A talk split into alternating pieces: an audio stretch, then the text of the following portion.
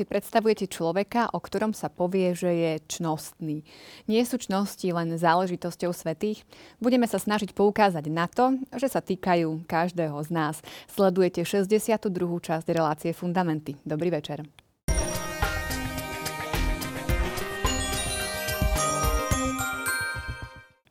O čnostiach budeme rozprávať s mojimi hostiami Máriou Spišiakovou a Marekom Krošlakom. Vítajte, pekný večer. Dobrý večer. Poďme ale ešte k svedomiu, o ktorom sme hovorili minule. Súťažnú otázku sme našim divákom kládli, že ako znie tzv. zlaté pravidlo. Tak aspoň stručne ho pripomeňme. Je to veľmi jednoduché, bod 1789 katechizmu katolíckej cirkvi, ktorý zároveň cituje slova pána Ježiša z Evangelia podľa svätého Matúša. 7. kapitola 12. verš. Všetko, čo chcete, aby ľudia robili vám, robte aj vy im. Sme, keď sme spomínali svedomie, aby sme to tak trošku divákom pripomenuli, tak sme spomínali, že jedna zo skúseností svedomia je, že sme citliví na to, keď napríklad niekto niečo nám spraví. Ja som tedy konkrétne napríklad vymenoval, že je pre nás nepríjemné, keď nás niekto oklame, lebo sme ohováraní, osočovaní, možno okradnutí. X veci môže byť. A tu je vlastne povedané opačne, že ak ja to cítim ako citlivosť voči sebe, že je to pre mňa nepríjemné, tak to isté nemám robiť. A že ako chcem, aby sa iní správali voči mne, tak ja sa budem správať voči ním. Že to je jedno z tých najzákladnejších pravidiel, ktorým dobre môžeme celoživotne formovať vlastné svedomie. Toľko správna odpoveď. Výherca našej súťaže je na televíznej obrazovke. Srdečne blahoželáme a posielame katechizmus katolíckej cirkvi. Prišlo nám aj niekoľko e, divackých otázok. Vybrali sme také dve, lebo sú to také dve e, oblasti, ktoré je dobre, keby sme e, spomenuli. Tak aspoň e, v krátkosti nemáme toľko času, aby sme to rozoberali úplne dopodrobná. Jedna otázka od divačky Gabriely sa týka škrupulózneho svedomia. Že či sa dá od neho odučiť a ak, tak ako? A či nesklzne potom človek práve k tomu druhému extrému, k laxnému svedomiu? Spomínali sme už na predchádzajúcej relácii, že úloha vychovávať, formovať svoje svedomie je celoživotná úloha. Ona vlastne za cieľ má potom e, slobodu človeka a vnútorný pokoj, takúto vnútornú vyrovnanosť. Či už laxné, alebo potom aj škrupulózne svedomie nevedú k tomuto cieľu. A tiež si treba uvedomiť, že či laxné alebo aj škrupulózne svedomie, keď už je v takomto štádiu, keď ho môžeme nazvať škrupulóznym alebo laxným, tak je výsledkom určitého procesu. Že tam je veľmi dôležité, že keď už sa príde k tomu poznaniu, že tak mám škrupulózne svedomie, že sa niekto uvedomí, alebo napríklad niekto začne duchovne sprevádzať nejakú osobu konkrétnu a uvedomí si, že je tamto škrupulózne alebo laxné svedomie, tak je trošku dôležité sa začínať zamýšľať nad aj minulosťou tej osoby, lebo škrupulóznym svedomím alebo laxným svedomím sa jednoducho nenarodíme alebo nevyskytneme na tomto svete. To je určitý proces. A to znamená, že potom ten proces treba nejakým spôsobom korigovať. Čiže dá sa odnaučiť od škrupulózneho alebo od laxného svedomia, ale je to samozrejme dosť taká namáhavá vec. Vždy tá najpodstatnejšia skutočnosť, ktorá vplýva na tú vnútornú slobodu a vnútorný pokoj, čo je vlastne cieľom e, dobre formovaného svedomia, ktoré s ľahkosťou vykonáva potom e, uváženie nad tými jednotlivými skutkami, myšlienkami alebo aj slovami, tak je e, počúvanie počúvanie Božieho slova, čítanie Božieho slova, samozrejme spolupráca s Božou milosťou, príjmanie sviatosti, všetky tie veci, ktoré sme už aj spomínali povedzme na predchádzajúcich reláciách. Ale je dôležité si uvedomiť, že neuspokojiť sa s tým, že keď má niekto škrupulózne alebo slaxné svedomie. Je trošku taká určitá tendencia v rámci katolíckej cirkvi eh, v niektorých mm, oblastiach ľudského života, že sa nadobúda dojem, a to je jedno z takých veľkých diablových klamstiev, že čím je človek škrupuloznejší, tým je to skutočne autentickejšia kresťanská cesta. Tak to nie je. Pretože škrupulózne svedomie nevedie ani k pokoju, ani k duchovnej radosti, ani k vnútornej, vnútornému pokoju a tej určitej harmonii a nevedie určite k vnútornej slobode. Ak môžem niečo priblížiť to zase na inom príklade, že ak sa človek napríklad stále sústreďuje na svoje trávenie a stále kontroluje, čo je a ako to je, ako to vplýva, nakoniec si vlastne ešte zhorší ako keby to trávenie. Tá prílišná pozornosť sústredená len na jednu vec, stále pozorovanie seba, či naozaj teda robím, e, plním Božú vôľu a či robím dobre alebo zle, je aj prejavom, dajme tomu, malej dôvery e, jednak v Božie milosrdenstvo, v Božiu pomoc, že mi v tom konkrétnom okamihu pomôže sa rozhodnúť správne a že ak náhodou som teda z nedostatku poznania sa nerozhodol, tak to Božie milosrdenstvo to nakoniec e, doplní to, čo mi chýbalo a odpustí mi. Takže je to naozaj aj taká malá dôvera, malá viera a nevedie to k dobrému, lebo nás to odputáva aj od toho, aby sme sa napríklad vedovali druhým ľuďom alebo nejakým iným činnostiam osožným pre druhých, lebo sa stále len na seba sústreďujeme. Takže je to aj taká istá forma možno takého egoizmu alebo prílišného zamerania na áno, seba. Aj e, či škrupulózne svedomie alebo aj laxné svedomie, obidve sú v konečnom dôsledku o, pýchov v nejakých konkrétnych formách. Že povedzme v tom laxnom svedomí je tá slabá dôvera v poznanie Božej pravdy. Pri škrupoloznom svedomí je zas veľmi malá dôvera áno, vo veľkosť Božieho odpustenia, že sa človek snaží nejakým spôsobom akoby vynahradiť, e, čo spravila. To jednoducho nie je možné, pretože nejaký hriech nevieme dať do poriadku, ale nie je hriech, ktorý by Boh nedokázal odpustiť a nie je také zranenie, ktoré by ruka Všemohúceho Boha nedokázala uzdraviť. Takže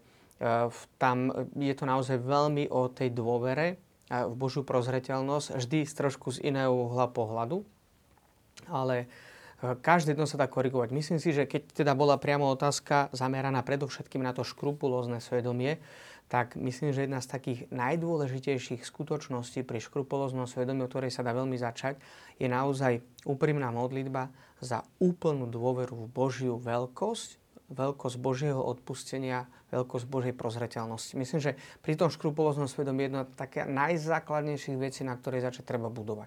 Nie na sebe, lebo zase by sa to obratilo práve na mňa a tam ja vždy jednoducho zlyhám. To jednoducho, to, to, nikto z nás, keď sme sa jednoducho naredili sme sa s hriechom, žijeme v hriechu a zomrieme s hriechom. Ako nikto z nás e, sa nedokáže postaviť pred tvár všemohúceho Boha po smrti s čistým štítom. Jedine preto Benedikt XVI počas svojho pontifikátu veľmi často opakoval, že čo svet zachráni, je Božie milosrdenstvo. A jedine práve v tom je veľká, veľký rozdiel medzi hriešnikom a svetcom, že ten svetec si uvedomuje svoju slabosť a neustále prosí Boha o odpustenie a o nápravu svojho života. Tak aspoň takto v krátkosti. Dalo by sa veľa o tom uh, hovoriť, aj o tom laxnom svedomí, ale snad niekedy na budúce bude ešte príležitosť, kde možno aj v celej relácii to trošku viacej ozrejmime. Tá druhá otázka uh, vyplýva z konkrétnej vety katechizmu. Uh, divák spomína, že teda v katechizme čítal, nie je dovolené nútiť človeka konať proti svojmu svedomiu. No a potom doplňa, často sa ale stáva, že človek je potom nejako postihovaný, keď nekoná tak, ako sa od neho vyžaduje, lebo sa to priečí jeho svedomiu. Aký je správny postoj, keď sme postavení pred takúto dilemu? No, v konkrétnej praxi sa s tým stretávame, už boli aj vo verejnosti také diskusie o tzv. výhrade vo svedomí. A cíkame, e, stretávame sa s tým najmä v oblasti zdravotníctva, napríklad keď lekári alebo sestričky sú v rámci pracoviska, na ktorom pracujú, nútení napríklad spolupracovať pri vykonávaní potratov. Hej a odmietajú a teraz samozrejme ten zamestnávateľ môže ich postihnúť či už, či už finančne alebo nejakým pokárhaním alebo aj prepustením, ak, ak to uzná ako, ako nejakú vážny prehršok proti tej pracovnej disciplíne. No, práve preto, aby aspoň v tej verejno-spoločenskej oblasti sa tomu zabránilo, tak sa vlastne, tak vlastne bojuje církev hlavne, ale aj veriaci ľudia za to, aby e, bolo uzákonené akési rešpektovanie svedomia človeka. To, čo my uznávame, že je naozaj tou prvou mravnou normou, teda podľa ktorej sa človek má riadiť, jeho svedomie, tak aby to rešpektoval aj zákon a teda, e, aby si to jednoducho nemohli dovoliť ľudia verejne alebo proste oficiálne takto nútiť konať proti svedomiu niekoho. Áno, je to samozrejme dnes veľký spoločenský problém na rôznych úrovniach. Povedzme, tá oblasť zdravotníctva je taká markantná, veľmi taká viditeľná, možno aj veľmi zrozumiteľná, pochopiteľná, ale tých oblastí ľudského života, v ktorých výhrada vo svedomí nie je rešpektovaná, môže byť obrovské množstvo. preto je tá snaha. Ja by som tu ale chcel upozorniť, že nie je to len zo strany povedzme, katolíckej mm. církvy, ale aj iných náboženstiev a samozrejme často aj ľudí, ktorí sa vyhlasujú za neveriaci, si uvedomujú, že práve takáto skutočnosť, ktorá by bola zakorenená v zákone, rešpektovanie svedomia, by bola skutočnosťou, ktorá by mohla veľmi napomáhať všetkým ľuďom.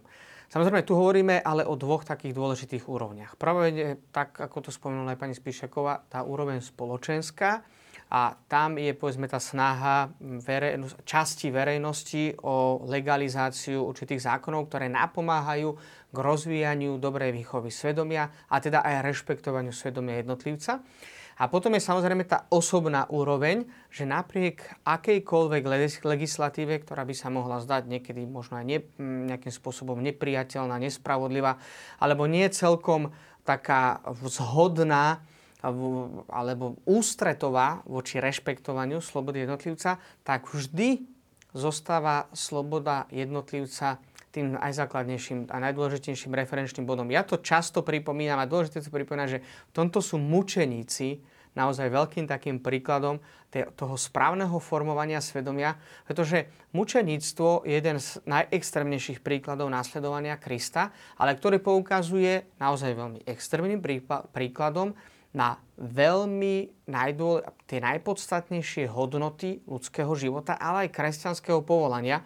Pretože máme napríklad e, ľudí, ktorí dokázali napriek obrovskému tlaku zostať vnútorne slobodní. To znamená, že správne formovali svoje svedomie a prišli tej vnútornej slobode, hoci návonok ich sloboda bola samozrejme veľmi obmedzovaná a nakoniec z toho ľudského pohľadu aj život eliminovaný, ale oni zostali vnútorné slobody, slobodní a zostali verní svojmu svedomiu napriek tomu, že tá spoločenská situácia vôbec nebola príjemná. Čiže ja by som to dal do týchto dvoch rovín veľmi podstatných, že to, čo vládzeme spraviť, každý z nás a môžeme robiť, tak to je osobná formácia svedomia, ktorá vedie k pravej slobode, ako učí katechizmus katolíckej cirkvi, ale aj tomu vnútornému pokoju. V každej jednej situácii, napriek tomu, že môže byť aj ten napríklad spoločenský postih a podobne, a samozrejme, Druhá, a to sa asi tomu ešte dostaneme aj v ďalších reláciách, je povedzme už aj ten aspekt sociálnej nauky církvy, že keď sa rozhodujem, povedzme dnes v našej republike, aby to bolo veľmi jasné,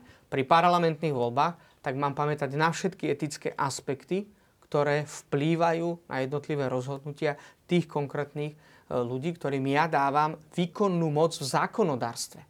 Čiže toto je tiež, ako samozrejme, tá snaha aj po tej spoločenskej úrovni veľmi dôležitá. Ja už len takú ešte opačnú, lebo toto stále vyzerá, že teda na nás by niekto e, vyvíjal nátlak proti svedomiu, ale aj my, kresťania, si musíme uvedomať, že máme rešpektovať svedomie tých druhých, čo nie sú kresťania, môžu to byť moslimi alebo neveriaci, v prípade, že oni podľa svedomia toto a toto chcú konať, tak my tiež nemáme právo ich hnútiť, ja neviem čo, ísť na našu bohoslužbu, keď je to Presne. proti ich svedomiu, hej, alebo nejakým e, našu vieru im nejak vnúcovať, lebo svedomie je naozaj tým Teraz mi tak napadlo trošku prepojiť tieto dve otázky. E, nechcem brať čas našej téme, ale e, skúsim teda to položiť. Konkrétny príklad. Práca v nedelu. Má človek zobrať službu v nedelu, alebo je to výsledkom jeho škrupulózneho svedomia, že naozaj trvá na tom, že jednoducho on v tú nedelu pracovať nebude, nech sa deje, čo sa deje? No, ja si myslím, že, že naozaj zase u každého je to ako e, otázka jeho svedomia. Ako, keď on e, berie učenie cirkvi, dajme tomu o, o oddychu v nedelu vážne a nemá povolanie, ktoré si myslí, že jednoducho, alebo nie, že myslí, ktoré je naozaj e, nejak nevyhnutné, nevyhnutné e, pre dobro tej spoločnosti, tak má zvážiť, že či teda naozaj tam musí ísť alebo nie. Hej. Ale e, neviem si, ja, podľa mňa osobne sa to nedá nanútiť všetkým ľuďom. Hej. E, ne, nebolo by to správne, lebo niekto to naozaj necíti a niekto si možno, že e, spraví ten voľný deň v sobotu, hej, alebo iný deň. No. Hm. Ja by som povedal, že treba práve tým, že je to otázka naozaj svedomia, ako uh-huh. ste mhm. spomenuli, tak je dôležité čo najobjektívnejšie, opäť neupadnúť nejakého subjektívneho uh-huh. relativizmu alebo také radikalizácie toho môjho osobného uh-huh. názoru, ale čo najobjektívnejšie sa snažiť zvážiť všetky skutočnosti, ktoré na toto rozhodnutie vplývajú. Pretože potom sa dostaneme presne k tomu, že čo je veľké riziko, že, a tak začneme sa pýtať na konkrétne zamestnanie. Tak mm. povedzme, verejná doprava mm. je absolútne nevyhnutná? No absolútne asi nie. Hej? A je, je absolútne nevyhnutné, aby boli všetci tí lekári, ktorí sú v službe, sú absolútne nevyhnutné? Lebo môže sa stať, že ja neviem, napríklad niekto má službu na kršnom oddelení, no tak možno to není až také nevyhnutné, aby tam bol všet, 24-hodinová služba. A mohli by sme pokračovať Stále, no, neuveriteľne no, takých akože v konkrétnych príkladoch. A ja by som preto povedal, že je naozaj, je to dané na váhe osobného rozhodnutia. Mm-hmm. Ale keď by sme sa dostali, čo sa dnes tak veľmi často hovorí v médiách, predavačka v obchode. No je to absolútne nevyhnutné ako pre tých, ktorí si idú nakupovať? Nie ale musí ona zvážiť aj skutočnosť, že má zamestnanie v tejto konkrétnej spoločnosti, v tomto konkrétnom štáte, s týmito konkrétnymi zákonmi, ktoré už sú tu a ona ich nevládze objektívne zrazu všetko zmeniť, aby to bolo podľa mm. len jej názoru v tom konkrétnom momente, a musí pamätať na zodpovednosť, ktorú má voči povedzme svojej rodine, voči svojim deťom, voči sebe samé a tak ďalej. Že to sú už samozrejme tie konkrétne otázky, ktoré sú často niekedy nesmierne komplikované a práve preto treba počas celého svojho života dobre formovať svoje svedomie, ale ona má možnosť, povedzme tá predavačka, vyjadriť svoj názor na nakupovanie alebo otvorené obchody v nedelu pri parlamentných voľbách. Lebo sú konkrétne parlamentné strany, ktoré deklarujú, akým spôsobom sa postavia aj k jednotlivým spoločenským otázkam, aj k otázke formácie svedomia, aj otázke výhrady vo svedomí. Čiže to, nedá sa to spovedať, že teraz že zradikulizujeme jeden príklad, alebo potom naozaj, že ako prídeme k tomu, že, že budeme rátať, že koľko krokov prejdeme za deň. No presne som chcela povedať, že to, že nepracujem, ešte neznamená, že svetím nedelu. Hej? Našim prvým cieľom by mal byť svetiť nedelu. A v prípade, že mi to treba tá pracovná činnosť momentálne zabraní, no tak ju budem svetiť treba e, večer s rodinou, alebo ten svetiaci deň, kedy tú úctu a Bohu mám vzdať, tak si ho tam zariadím. Hej? Že my niekedy ten cieľ, alebo teda ten prostriedok zamieňame za cieľ. Hej? Ako keby bolo cieľom nepracovať, ale o tom to veľmi je jasne, svetiť. Presne, jasne o tom hovorí aj samotný pán Ježiš, že keď, keď upozorňuje tiež, keď zákonníci a farizei prichádzajú za ním a tedy uzdraví niekoho v sobotu, no jasne hovorí, no a keď vám niekto padne, padne no. vám vol do studne, tak ho nevyberete v sobotu, nech to tam utopí. Takže to je isté. Ja neviem, zachranárske zložky fungujú na princípe, že v nedelu majú povedzme minimum zamestnancov, aby stíhali pokryť ale tie najzákladnejšie veci. A, ale keď príde k nejakým povodňam, tak nebudú čakať do pondelka rána, kým prídu všetci do práce. Okamžite zvolávajú všetky. Že, a, a nemôže niekto povedať, že ja mám výhradu vo svedomí, že ja teraz pôjdem na svetú omšu, lebo a, a, a niekto sa topí. Že, alebo, alebo sú záplavy, že kde potrebujú ľudskú... Že, e, tom je práve tá, to formovanie svedomia, že prichádzame k tej citlivosti a pochopíme skutočne vo vnútornej slobode a pokoji, čo je najsprávnejšie riešenie tej konkrétnej situácie. Lebo to sa nedá naozaj akože paušalizovať, alebo sú to také naozaj komplikované veci, ale preto je veľmi dôležité upozorniť na to, že neupadnú do toho, že naozaj že len striktná dikcia zákona, ktorá sa automatickým spôsobom aplikuje na konkrétny príklad, a svedomie má len úlohu aplikovať ten zákon. Nie. Svedomie je počúvaním, aby sme konali v slobode. A zákony nám pomáhajú rozpoznať hodnoty, ktoré sú autenticky ľudské a autenticky kresťanské, k tomu, aby sme prišli k cieľu správneho formovania svedomia, čo je vnútorná sloboda a pokoj. Zvrháva sa nám na druhú reláciu o svedomí, ale v podstate všetko so všetkým súvisí, takže môžeme e, plynulo nadviazať na našu dnešnú tému ktorou súčnosti.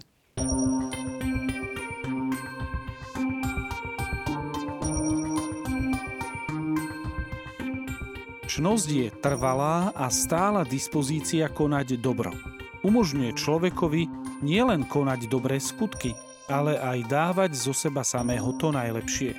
Čnostný človek so všetkými svojimi zmyslovými a duchovnými sílami smeruje k dobru ide za ním a volí si ho v konkrétnom konaní.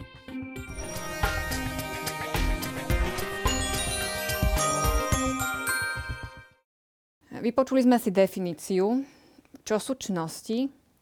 Skúsme to teraz tak možno ľudskejšie a konkrétnejšie povedať, možno aj na tom, e, čo je to, kto je to vôbec čnostný človek. Ako sa prejavuje, že tie čnosti sú mu vlastné? Tak čnosť, ako ste v tej definícii počuli, je trvalá a stála dispozícia konať dobro. No ona takáto dispozícia, ovšem s ňou sa nerodíme. Nikto sa s ňou nenarodí. Každý ju musí pri tom formovaní svedomia a nielen pri jeho formovaní, to by bolo ešte málo. Vyformované svedomie, svedomie len dáva návrh, urob takto. Hej? Ale tá sloboda, v tej slobode sa potom rozhodujem, či ten návrh, ktorý mi svedomie teda dalo, ten úsudok svedomia povedal, aby som ho vykonal. No a keď ja budem opakovane poslúchať to svedomie a konať e, správne podľa neho, alebo sledovať ho, konať dobré skutky, tak v tej veci, v nejakej konkrétnej, sa stávam stále ako keby schopnejším sa čo rýchlejšie a pružnejšie rozhodnúť, lebo sa mi to stane zvykom. Tak ako keď e, si cvičíte matematiku a predsvičujete násobilku malé deti, tak čím častejšie e, ten príklad rýchlo musia vyriešiť, tak už potom ho riešia spontánne, nemusia si na prstoch počítať, že koľko je 7 x 8. Tak to isté je v tom našom praktickom živote a cnosť je vlastne naučenie sa praxi, praktizovať ten dobrý život. Hej? V rôznych okolnostiach, alebo teda e, v, rôz, v rôznych, rôzne použitý, použité to rozhodnutie. Preto hovoríme o toľkých rôznych cnostiach. V bode 1804 katechizmu katolíckej cirkvi sa spomína, že morálne čnosti sa získavajú ľudským úsilím. Čiže tak, ako ste to spomenuli, že oni, to nie je nejaká vrodená vlastnosť e, a schopnosť, ktorú máme úplne od začiatku, že som rozvážnym človekom, ale rozvážnym človekom sa stávam nerodím sa so spravodlivosťou, ale spravodlivým človekom sa stávam. To znamená, že sú výsledkou a zároveň e, zárodkom morálne dobrých činov. Uspôsobujú všetky schopnosti človeka, aby mali účasť na Božej láske. To znamená, že, presne ako to už spomenula pani Spíšiaková, že to je určitá a, vec taká prirodzená v našom živote, že poznáme to každý, že e, ja neviem, že už len také vec, ktorá ako je povedzme fyzické cvičenie tiež musí prísť postupne. Že, neviem, teraz sú veľmi také populárne rôzne športy, povedzme aj atletika. Tak a tiež, keď sa niekto stane majstrom sveta behu na 100 metrov a spraví svetový rekord, tak jednoducho nespraví to ako 5-ročný, ale musí prísť, prejsť určitým vývojom.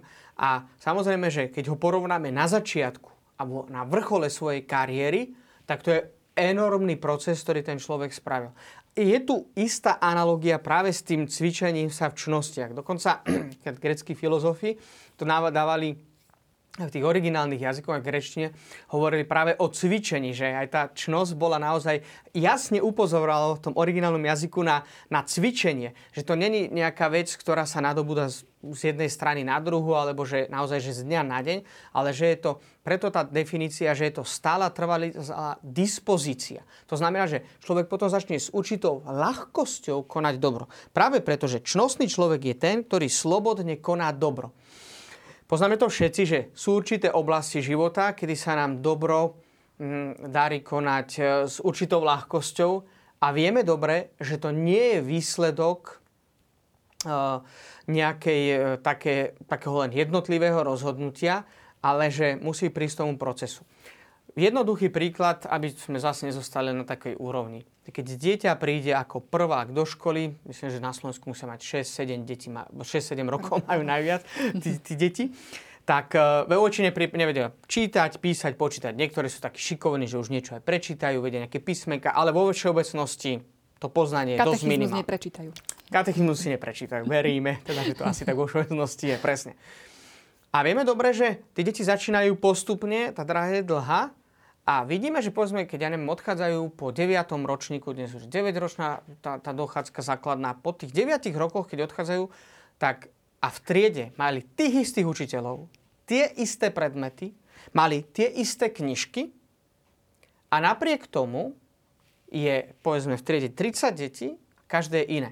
Samozrejme, že niekedy sú veľmi rozdielne, povedzme, intelektuálne schopnosti, ale pedagógovia sa všetci zhodnú na tom, že samozrejme sú tam výnimky ale vo všeobecnosti je veľmi dôležité, akým spôsobom to dieťa je vedené. Že povedzme, dnes sa zhodujú aj, aj učiteľia, pedagógovia, dokonca aj sociológovia na tom, že sa vo všeobecnosti veľmi málo číta v spoločnosti. Že tak, tá konzumná spoločnosť je v tom, že mnohí sedia pred počítačom, pred televízorom, tablety, mobil v podstate už funguje dnes ako počítač, dajú sa pozrieť videá, krátke, jednoduché články sú tam, tak akože množstvo informácií, obrázky, všetko možné. Ale málo kto dnes vezme fyzicky knihu do rúk a začne čítať. A naozaj je veľký rozdiel, povedzme, pri takom čítaní, že ak niekto od prvého ročníka sa naučil čítať a postupne a čítať denne a, a keby niekto nečítal vôbec, tak budú mať tie deti 15 rokov, povedzme, keď vyjdú zo základnej školy, a je obrovský rozdiel medzi tým, kto čítal pravidelne a tým, kto čítal. A je tu práve preto to hovorím na takom príklade, ktorý je pre nás zrozumiteľný, pochopiteľný, je veľká, veľký rozdiel v čnostiach, že ak niekto praktizuje tie čnosti, a ich nepraktizuje. Napríklad to sa spomína dnes aj, aby sme nezostali len pri tých deťoch, že e, jeden z veľkých problémov Európy vo všeobecnosti je, že dlhodobo nezamestnaný. Že tam nejde ani tak o podporu zo strany štátu samotného, ale skôr, čo je oveľa väčší problém ten ľudský je, že prestanú tie pracovné návyky že človek aj potom, keď má prísť do práce, tak má obrovskú ťažko. Že napríklad, ja si spomínam, že keď som študoval v Taliansku, tak jeden z najväčších problémov uh, afrických emigrantov prichádzajúcich do Európy bol, že oni nemali prácu, ako dospelí ľudia nemali pracovné návyky. Tým, že tam bola obrovská nezamestnanosť, nemali čo robiť, oni aj by chceli pracovať, ale tým, že nemali ten návyk, oni nevydržali prácu, hoci fyzicky, možno to boli zdatní ľudia, boli možno zdravšie ako Európania, fyzicky vám naozaj disponovaní a tí ľudia nemali ten pracovný návyk, pretože to nejde len teraz o nejakú fyzickú schopnosť, ale práve to vnútorné nastavenie. A čo sa týka čnosti, dá sa uh, v hoci ktorom období života začať sa cvičiť v konkrétnej čnosti? Samozrejme, že dá sa v každom období. A ešte som eh, chcela uh, poukázať na to, že že tá, tá čnosť, že aby sme sa nepomeriavali s niekým iným. Hej? Lebo pre každého, to je taká stará aristotelovská ano. teória o tom, čo je čnosť, že to je nejaký stred vzhľadom na krajnosti v tej veci. Že napríklad no. lakomstvo, že môžem byť lakomý, alebo môžem byť rozhadzovačný. Hej? Ani jedno nie je dobré. Ani lakomstvo, ani rozhadzovačnosť, ale šetrnosť, taká správna striedmosť alebo miernosť v tom používaní tie peniazy je niekde medzi tým. Lenže to je ako napríklad uh, z nejak, keď... Vzhľadom keď, na osobu. Vzhľadom na tú konkrétnu osobu. Pretože si predstavte, že určite je to iné, keď niekto má, ja neviem, koľ, aký veľký zárobok, hej, a on dá na nejakú vec, na nejakú charitu nejaké peniaze. Pre ňoho, akože to ešte nie je, uh, to je proste taká časť, ktorá mu neuškodí, pomôže tým druhým veciam, ale ja sa nemôžem chcieť vyrovnať a presne to isté dať, alebo pomeriavať sa s niekým, kto napríklad drží pôst a vie hľadovať celý deň a je bez kuska chleba a ja na moje dispozície alebo na to, ako môj organizmus a tak ďalej, pre mňa by to bola nemiernosť, keby som treba takto veľmi hľadoval, pretože vzhľadom na mňa je ten pôst dostatočný, keď si dám, dáme tomu nejaké striednejšie jedlo, dám si len zemiaky z mlieko. Čiže e, tie, tie cnosti treba aj takto chápať, aj tak, že nie, nie je to nejaká, e, nejaký predpis, že cnostný budeš, keď budeš robiť toto, toto, takto, takto. Hej. To je taký proces, v ktorom ja opakovanou činnosťou pomaly získavam e, proste nejaký návyk a súvisí to aj s tým, ako sme hovorili, že ako tá naša sloboda funguje. Že tá sloboda bola zameraná na dobro a čím viac to dobro konám, tak tá sloboda, tak, tej, tak som preto slobodnejší, lebo, lebo som náchylnejší to dobro zase urobiť. Hej? A čím menej ho konám, tak zase naopak. Lebo ja som sa pýtala aj e, na to, že či sa to dá v každ- preto na to, že či sa dá v každom veku e, cvičiť v tejto činnosti, mm-hmm. lebo možno aj niektorí televízni diváci si už povedia, je, však ja už mám toľko rokov, akože však ja už nie som mladý, ja už, čo, čo ja budem túto cvičiť a deti mám odchované. V tomto akože... prípade sú veľmi dobrí, napríklad, ako čo spomíname tiež veľmi často, pri príklady zo života svetých, my sme to spomínali na predchádzajúcich reláciách, že my nie sme povolaní k tomu, aby sme robili to, čo robili svety. A my sme, že oni sú pre nás inšpiráciou k tomu, akým spôsobom konať. A teraz, čo sa týka z hľadiska toho veku. Svetý František nemal 5 rokov, keď sa obrátil. František Asisky. Už bol dospelosti, už bol dospelým človekom a dokázal spraviť enormný vývoj. Keď sa napríklad, čo sa týka toho pôstu, že František sám, že, lebo bola tak napríklad uh, už počas života svätého Františka z Asisi vznikali rôzne akoby odnože tej reho, jeho reole. Ja si raz pamätám, že sa na to tak pýtal reholníkov Františkanov, že ako je to možné. A oni spomenuli, že práve toto je jedna z tých vecí, ktorá je veľmi dobrá zo života Sv. Františka. Totižto on žil naozaj, veď on, on bol vyhlásený za svetého, že integrálnym spôsobom nasledoval Krista.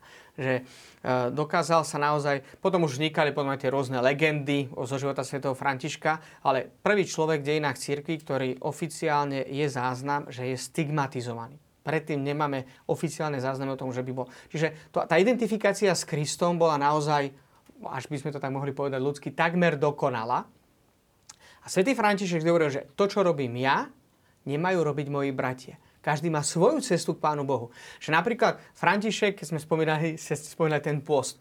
František pred postom začal, teda pred Veľkou nocou, bol 40 dní post a on podľa vzoru svojho pána 40 dní nejedol a nepil a posledný deň pred postom prijal kúsok chleba, lebo hovoril, že nie je hodný nasledovať Krista. Že nie je taký dokonalý ako samotný Kristus. A na konci svojho života odprosoval vlastné telo za to, ako sa k nemu správal. Hovorí, ale to, čo som robil, nerobte ako ja. Máme preklad svätého písma z originálnych jazykov do latinčiny svätý Hieronym. Každý, myslím, že každý z našich divákov ho veľmi dobre pozná. Mal vyše 50 rokov, keď sa začal učiť orientálne jazyky a potom preložil sväté písmo do latinčiny a dodnes z jeho prekladu. Samozrejme, potom bola za Jana Pavla II. spravená taká revízia, vznikla tá neovulgata, ale v každom dôsledku ten základ je práve u svätého Hieronima. Že, a je to storočia od vtedy. Mohli by sme pokračovať zo života mnohých svetých. Svetý Augustín, že tiež a napriek tomu, že ako žil do momentu svojho vnútorného obratenia, ktorý bol tiež zložitým, komplikovaným a dlhodobým procesom, tak potom sa stal z neho čnostný človek. To znamená človek hodný nasledovania, aspoň v niektorých čnostiach určite. Čiže v každom jednom okamihu sa dá začať a presne ako to bolo spomenuté, že a, toto je jeden z veľmi dôležitých argumentov, na ktorý ste spome- ako upozornili, že tá čnosť je v strede, ale vzhľadom na moju osobu a nikdy nie vzhľadom na iného. Čnosť Čiže nespočíva... ako keby každý má inú mieru? Tak, presne tak. Presne, každý má inú mieru, ale samozrejme, mierou plnosti čnosti je Kristus, ktorý žil každú jednu čnosť dokonalým spôsobom. Čiže cieľom čnostného života, keď sa hovorí, je slobodne konať dobro, je konať tak, ako by konal samotný Kristus. Lebo on je vrcholom, on je absolútnym. Do. Ostatní svety nám napomáhajú v niektorých čnostiach, ako sa rozhodovať pri konkrétnych príkladoch. Preto je dobre študovať životopisy svetých. To, čo hovoril svätý Filip Nere, že čítajte knihy, ktoré začínajú na S. Svetý Peter, svätý Pavol, tu poznáme.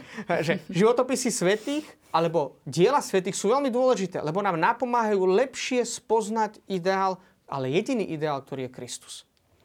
Poďme uh, ku konkrétnym čnostiam, ktoré nám ponúka katechizmus, rozdelujú ich tam na ľudské, uh, božské čnosti. Tak uh, v krátkosti asi ku každej uh, sa vyjadrime. Rozvážnosť. To je taká, hovoríme, že taká najdôležitejšia cnosť, čnosť, lebo vlastne v súvislosti s tým, čo sme na minulom stretnutí hovorili o svedomí, rozvážnosť je práve tá, ktorá je ako keby spojivom medzi tým svedomím a tým, čo ideme vykonať. Ona nám pomáha určiť tie správne prostriedky na vykonanie toho, čo sme sa rozhodli urobiť. Hej. Tá cno, cnosť rozvážnosti uh, súvisí teda s našim E, zase rozumom alebo takým e, posudzovaním alebo braním do úvahy všetkého, čo sme sa naučili, čo sme v skúsenosti zažili a pomocou toho posúdiť to, čo ideme vykonať. E, to, že či niekto si chce ešte cvičiť čnosti alebo necvičiť sa v čnosti. Tomu jednoducho, to je zase podobné ako, ako s tým e, proste svedomím. Alebo keď ja, ja to nemôžem cvičiť alebo necvičiť, ja jednoducho v každom skutku, ktorý konám, používam e, jednoducho sa rozhodujem a buď tučnosť budujem, alebo budujem opak. Budujem Ako keby tým samotným Tým samotným. A rozhodnutím jednoducho rozhodnutiu sa nemôžem skutku. vyhnúť ani keď mám 70, ani 80, ani 90 rokov. Áno, To tučno- rozhodovanie tučnosť stále... ako, buď pestujeme, alebo ideme proti. Alebo ideme alebo, alebo proti. teda vlastne pestujeme neresť, keby sme to tak mohli povedať opačne, že, že buď č- čnosne rasteme, alebo sa staneme viac, ne, rasteme v tej neresti, teda čo je vlastne, každá čnosť má ako protiváhu, teda ten opak čnosti je neresť nejaká, hej, že Mhm. tá nerozvážnosť. Preto 1806 katechizmus hovorí, rozvážnosť je čnosť, ktorá uschopňuje praktický rozum, to znamená tá časť nášho intelektu, ktorá už rozhoduje o konkrétnych skutočnostiach, nezostáva na úrovni teoretizovania, ale ide k praktickým veciam, aby vo všetkých situáciách rozoznával, čo je pre nás skutočným dobrom a volil správne prostriedky na jeho vykonanie.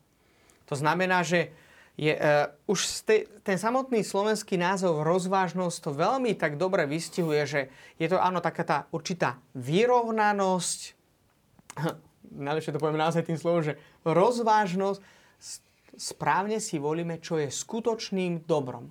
Hm? Že, a tá vlastne rozvážnosť nás upozorňuje práve na to, že isto potrebujeme čas, priestor aj na premyšľanie, zvažovanie, konfrontáciu s rôznymi alternatívami, ktoré sa napríklad môžu pri tej konkrétnej danej skutočnosti predkladať.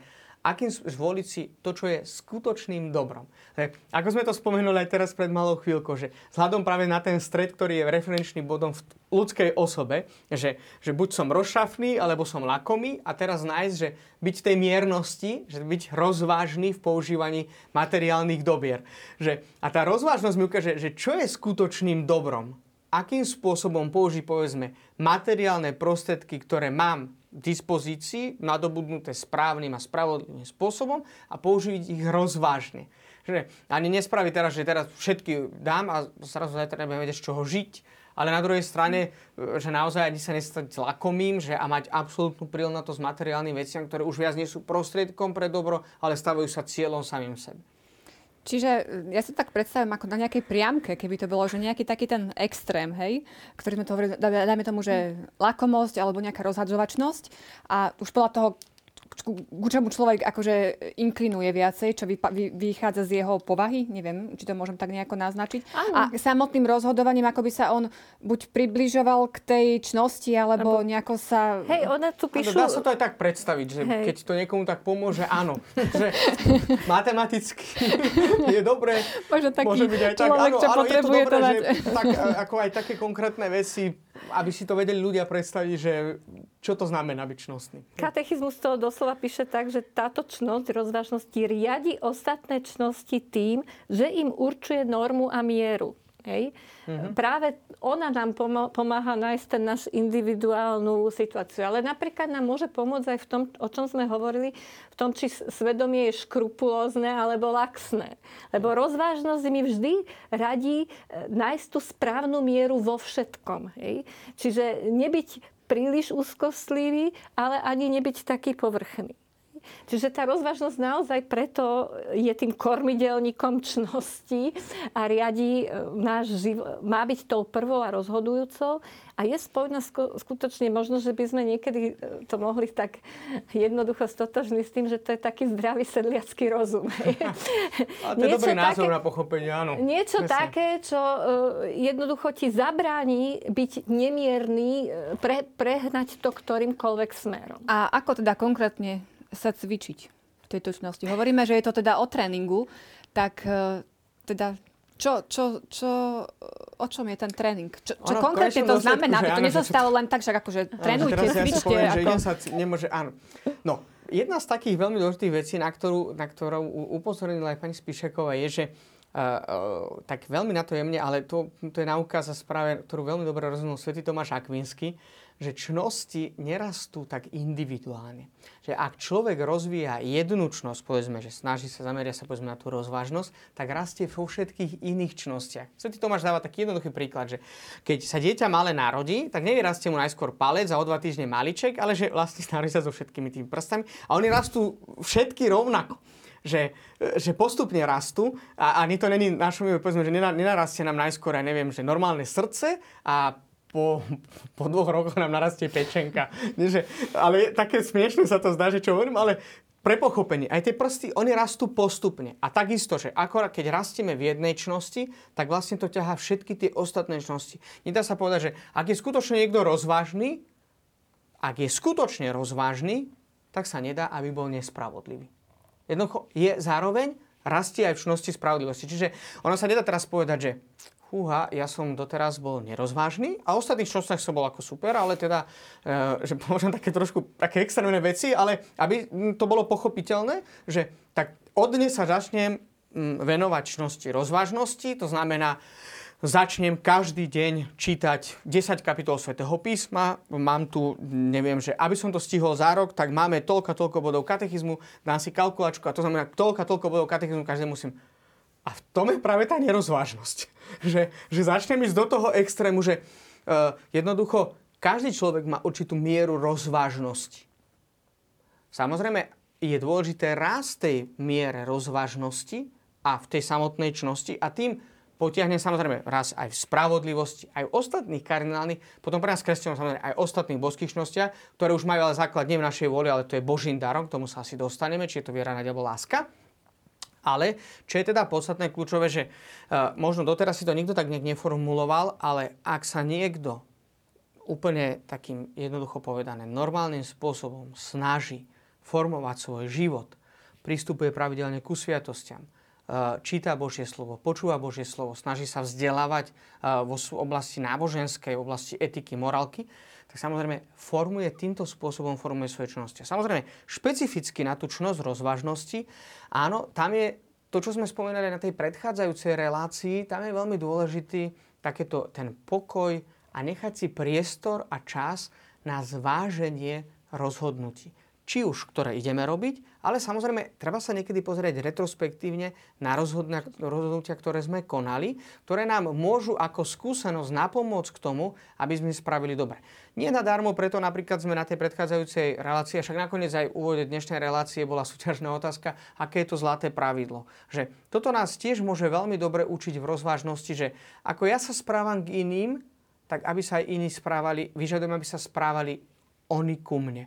A to môže byť ako jedno z tých takých základných mier, akým spôsobom rásť aj v čnosti. Nie jediná, ale jedna zo základných mier, ktorej čna, rásť v čnosti miernosť, e, tej rozvážnosti. Ja by som chcela to ešte pripodobniť napríklad učeniu sa cudzieho jazyka. Hej? Aby sme si mi nepredstavovali, že ja musím nejaké úkony vykonať a potom budem cnosný. Cudzí jazyk sa nenaučím inak, ako že ho budem používať. Proste musím ho používať, tým sa ho učím. A cnosti sú rovnaké. Musím to používať a tým, tým, tým v tom rastím. Hej?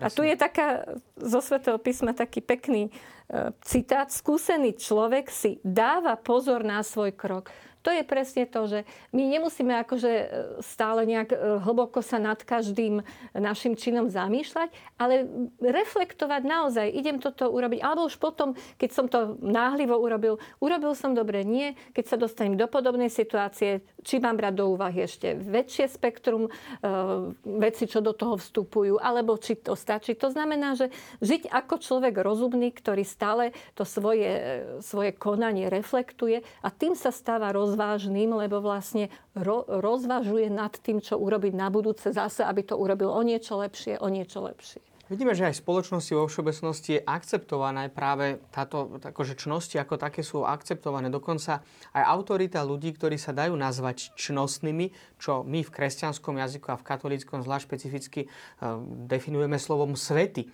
Že uh, je také zaujímavé, že mohlo by sa zdať z hľadiska aj dnešnej spoločnosti, že povedzme pušní otcovia, ktorí žili úplne odtrhnutí od ľudskej spoločnosti, to znamená, uh, oni veľmi rozmýšľali a dlhodobo rozmýšľali a vo svetle Božieho slova predovšetkým sa zamýšľali nad jednotlivými krokmi, nad slovami, myšlienkami, skutkami a mohlo by sa zdať, že otrhnutí od spoločnosti, že čo vedia povedať dnešnému.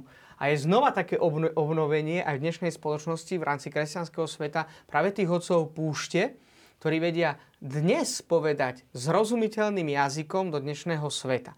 Je zaujímavé, že už vo svojej dobe k ním prichádzali obrovské zástupy ľudí a žiadali si radu od ľudí, ktorí boli práve rozvážni na základe toho, že nechali Pánu Bohu ten priestor na uvažovanie, na počúvanie, na to, aby Boh prehovoril do ich života a takýmto spôsobom presne postupne, tak ako to spomínala pani Spíšaková, že ako keď sa učíme cudzí jazyk, že to nejde z jedného dňa na druhý, že postupne a stále viac a viac. A čo je také zaujímavé, ináč tá analogia s cudzím jazykom je veľmi dobrá. Lebo niekedy, to tak však to poznáme asi všetci, že niekedy je to také, že človek sa v tom svete niekde nestratí, že vie si vypýtať e, aj jesť, aj piť, a neumrá ani od hladu, ani od smedu, je také základné veci. No ale je iná úroveň jazyka, čítať, povedzme, špecifickú literatúru, alebo sa rozprávať o bežných veciach, počúvať správy, vedieť telefonovať. Že to sú tie úrovne, dneska sa to už aj dokonca tak nejak špecifikuje, nie? že sú tie európske normy na poznanie jazyka. No ale môže mať akýkoľvek certifikát, veľmi dobrý papier o tom, No pokiaľ ne, príde do, do tej krajiny a nebudem vedieť s tými ľuďmi normálne komunikovať, tak tá schopnosť jazyka je asi dosť nízka. A čo je také, tá analogia je veľmi dobrá aj v tom, že čím viac človek má nadobudnuté poznanie o tom cudzom jazyku, ktorý sa mu stáva niekedy dokonca akoby až takým vlastným, tak si stále uvedomuje ešte aj limity, ktoré sú v raste a takisto je to aj v tej rozvážnosti, že tí, tí ktorých dnes mohli by sme, alebo ktorých považujeme za rozvážnych, taký jeden z takých veľkých, povedzme, svedcov 20. storočia, Pater Pio. On sa nikdy nepovažoval za nejakého génia, za rozvážneho človeka.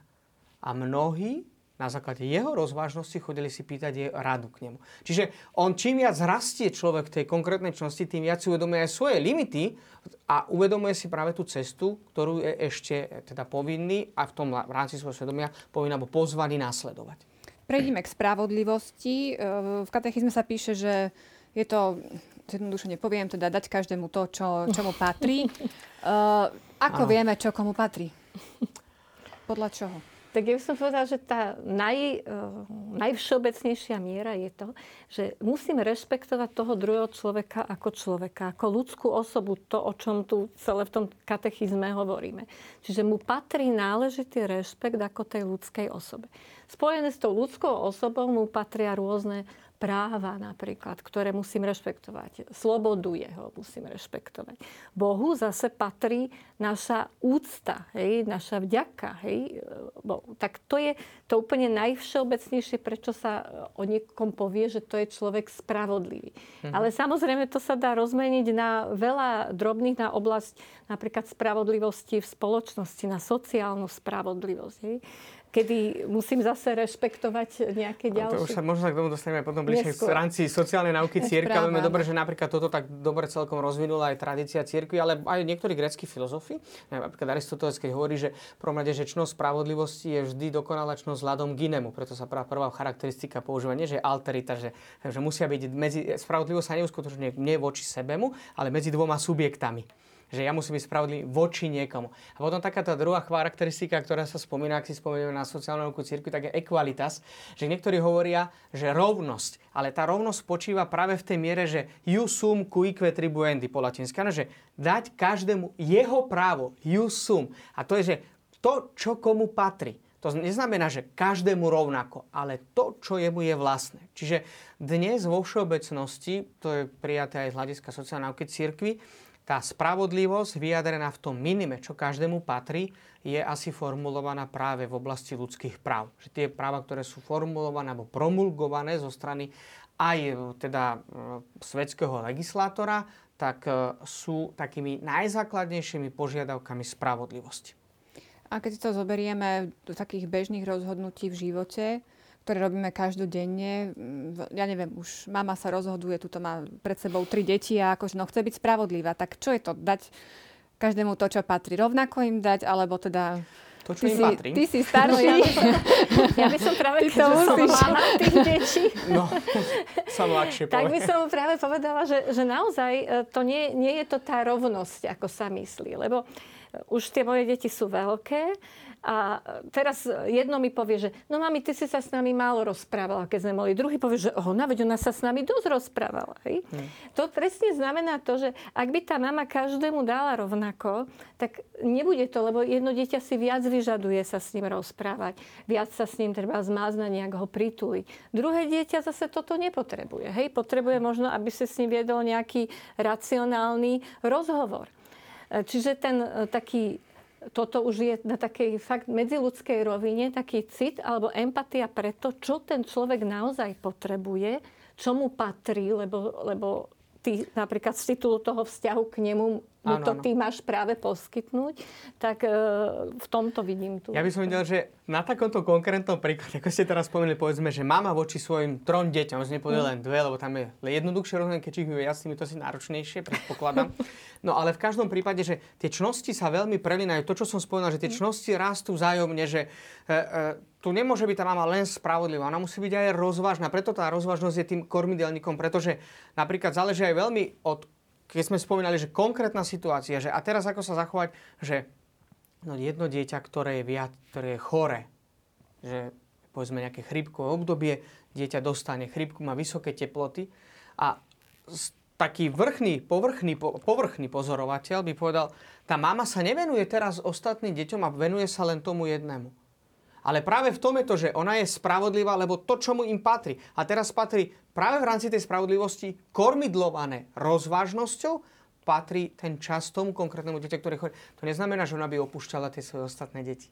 A ich rovnako rada. Ale to dieťa potrebuje práve v tejto situácii. Že práve, práve preto, že tá, tá spravodlivosť, ona sa, e, tá čnosť spravodlivosti, to nejde teraz o to, že naozaj, že tá rovnosť nespočíva v absolútnej rovnakosti, ale každému to, čo mu patrí, to znamená aj vzhľadom na povahu tých vecí, vzhľadom na konkrétnu osobosť, okolnosti, v ktorej sa nachádza, aj zdravotné, fyzicky, psychicky a tak ďalej a tak ďalej. No preto tá rozvážnosť je tým kormidelníkom nielen spravodlivosti, ale aj mieravnej sily, aj miernosti. Poďme, že krátko teda k tej mravnej sile miernosti, aby sme tieto ľudské čnosti e, uzavreli a tie božské nám zostanú na budúce. Čiže tiež v krátkosti, v podstate aj v kontexte toho, čo sme povedali, e, o čo ide pri tej mravnej sile. Máme to spomenuté 1808. Mravná sila je morálna čnosť, ktorá zabezpečuje nepoddajnosť v ťažkostiach a vytrvalosť úsilí o dobro. Myslím si, že v tomto opäť to mučenictvo je takým veľmi markantným a veľmi silným príkladom a veľmi silnou inšpiráciou. Pretože máme napríklad e, povedzme, a pre našu krajinu to je veľmi také blízke, teda na nešťastie, teda je to taká smutná, bolestná skúsenosť toho nešťastného komunizmu, ktorý tu bol. Že máme obrovské zástupy mučeníkov, ktorí sa nedali, pod, nepoddali. A máme napríklad, viete, dneska je už aj taká tá, tá dilema, a to už je samozrejme viac oblasť možno cirkevných dejín a ja v tomto ani nechcem nejakým spôsobom to posudzovať. Ja som v tom určite není expert. Máme tu na Slovensku veľmi dobrých odborníkov, ktorí o tom vedú diskusie. Ale povedzme kňazov, ktorí, uh, ktorí boli ochotní položiť, ale aj nielen kňazov, ale reholné sestry, reholníkov, obrovské zástupy lajkov, ktorí vstúpili do podzemnej tajemnej cirkvi a, a skutočne si vytrpeli veľmi veľa. A tá mravná sila im pomohla prekonať tieto ťažkosti aj vonkajšie, samozrejme vnútorné a tak ďalej. Ale samozrejme, že niektorí, uh, a to je to, čo spomínala pani Spíšaková, že tá, tá mm, čnosť je v strede v rámci mojej osoby. Mnohí kňazi napríklad navonok vstúpili aj do toho organizovaného hnutia, ktoré nazývalo sa Pacem Interis, ale vieme dobre, že pôsobili tak, aby to bolo skutočne pre dobro veriaceho človeka že bolo to síce navonok, sa zdalo, že akoby participovali na, na tých jednotlivých komunikáciách, ale nebolo to tak, že tiež to záležalo veľmi od vnútra. To. Hovorím, ale to sú také veci, ale ktoré nám napomáhajú e, samozrejme to pochopiť a potom tá mravná sila, ona nepomáha len takýchto vyhrotených situáciách, ona nám vlastne tá čnosť nám pomáha e, prekonávať napríklad určité pokušenia v rôznych oblastiach života a čím viac v nich bojujeme, tým väčšia ľahko sa nadobúda pri prekonávaní v pokušení. Že to je, keď sa spomenul povedzme ten post. No, Mnohí hovoria, že najlepšie je držať post, keď sa človek, že najlepšie je rozprávať o poste po dobrom obede. Že vtedy sú aj najzletnejšie myšlienky po dobrom obede. No ale keby sme sa mali dostať na takú konkrétnu vec, tak vieme dobre, že tie na prvé chvíle sú najťažšie. Že a postupne keď povedzme človek naozaj, ale nie, že je rozdiel držať pôst a dietu. Áno, že mať ako postiť sa a keď niekto drží dietu. Hovoríme o poste, teda v skutočnom poste. A keď sa pravidelne človek postí, tak prichádza určitá ľahkosť s tým. Čiže sa prekonáva to pokušenie, povedzme, že byť závislý na tom samotnom jedle. Že aj v tomto sa môže vnímať tá mravná sila. Maria, vás ešte poprosím trošku k tej miernosti.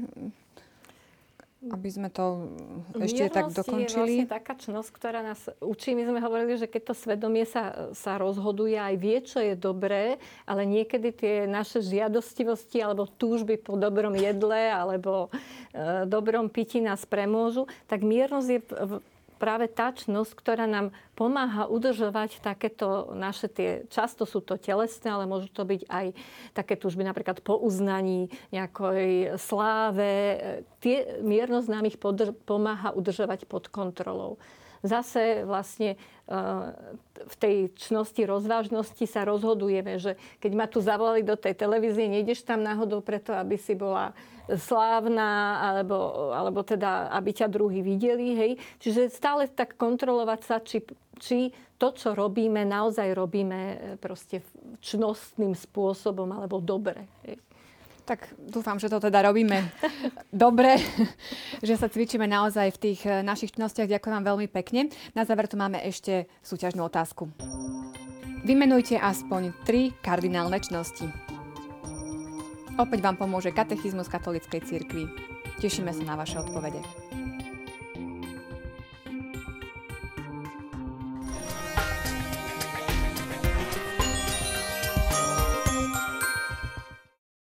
Mne už nezostáva nič iné, len vám poďakovať za pozornosť. Na budúce nás čaká pokračovanie, budeme hovoriť o božských čnostiach a dotkneme sa ďalšej témy hriechu. Teším sa na stretnutie s vami. Dovidenia.